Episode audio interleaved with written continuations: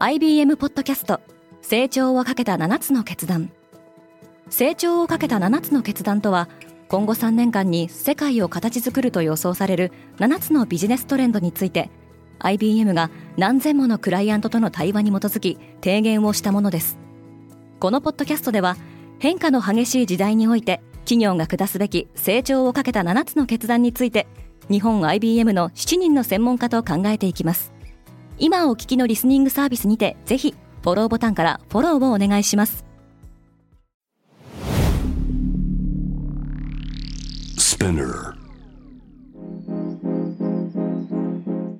おはようございます。ケリーアンです。7月12日火曜日世界で今起きていること。このポッドキャストではニューヨークのニュースルームから世界に向けて今まさに発信されたニュースレターを声でお届けします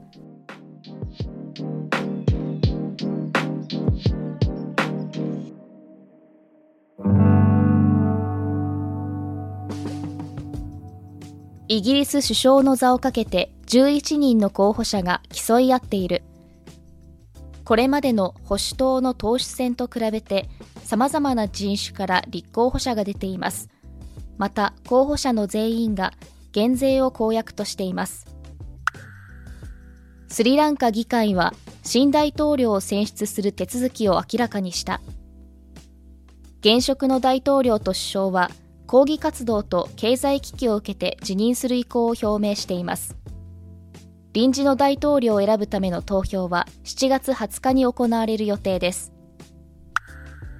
ウーバーの内部告発者が名乗り出た。ライドシェアリング会社ウーバーにおいてロビー活動を行っていたマーク・マクガンは同社が複数の国で意図的に法律を破っていたと主張しています。テスラのベルリン工場は2週間にわたり生産を停止している。アメリカの EV メーカーテスラのベルリンギガファクトリーは今年の3月に開設されたばかりです。一方トヨタの元町工場は一部車種のリコールに伴う原因の調査で稼働停止を継続する予定です。そして韓国の自動車メーカーヒョンデは部品不足と納期の遅れという問題に直面しています。中国で銀行預金の凍結に対する抗議デモがエスカレート。中国河南省では地方銀行が預金の引き出しを停止していることに抗議する大規模なデモが発生しました。デモ隊の一部が警察当局と衝突し逮捕者も出た模様です。上海で新型コロナウイルスのオミクロン株派生型である BA.5 の感染例が初めて確認された。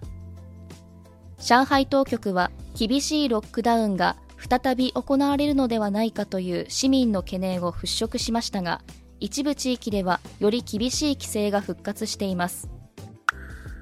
シドニーの港にアボリジニの旗が高級的に形容される先住民コミュニティの人々が数年間のキャンペーンを行いようやくアボリジニの旗を掲揚することが実現しました。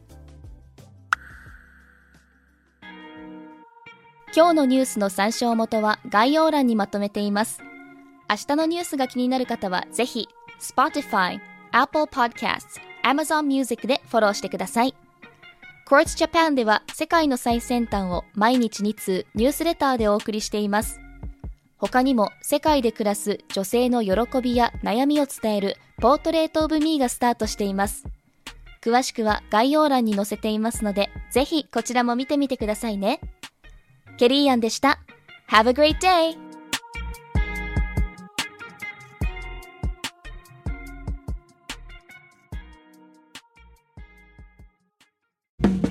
リスナーの皆様より多くのリクエストをいただいている話題のニュースを深掘りしたエピソードを週末の有料版で配信中です。今なら1ヶ月無料トライアルを実施中。詳細は概要欄に記載しています。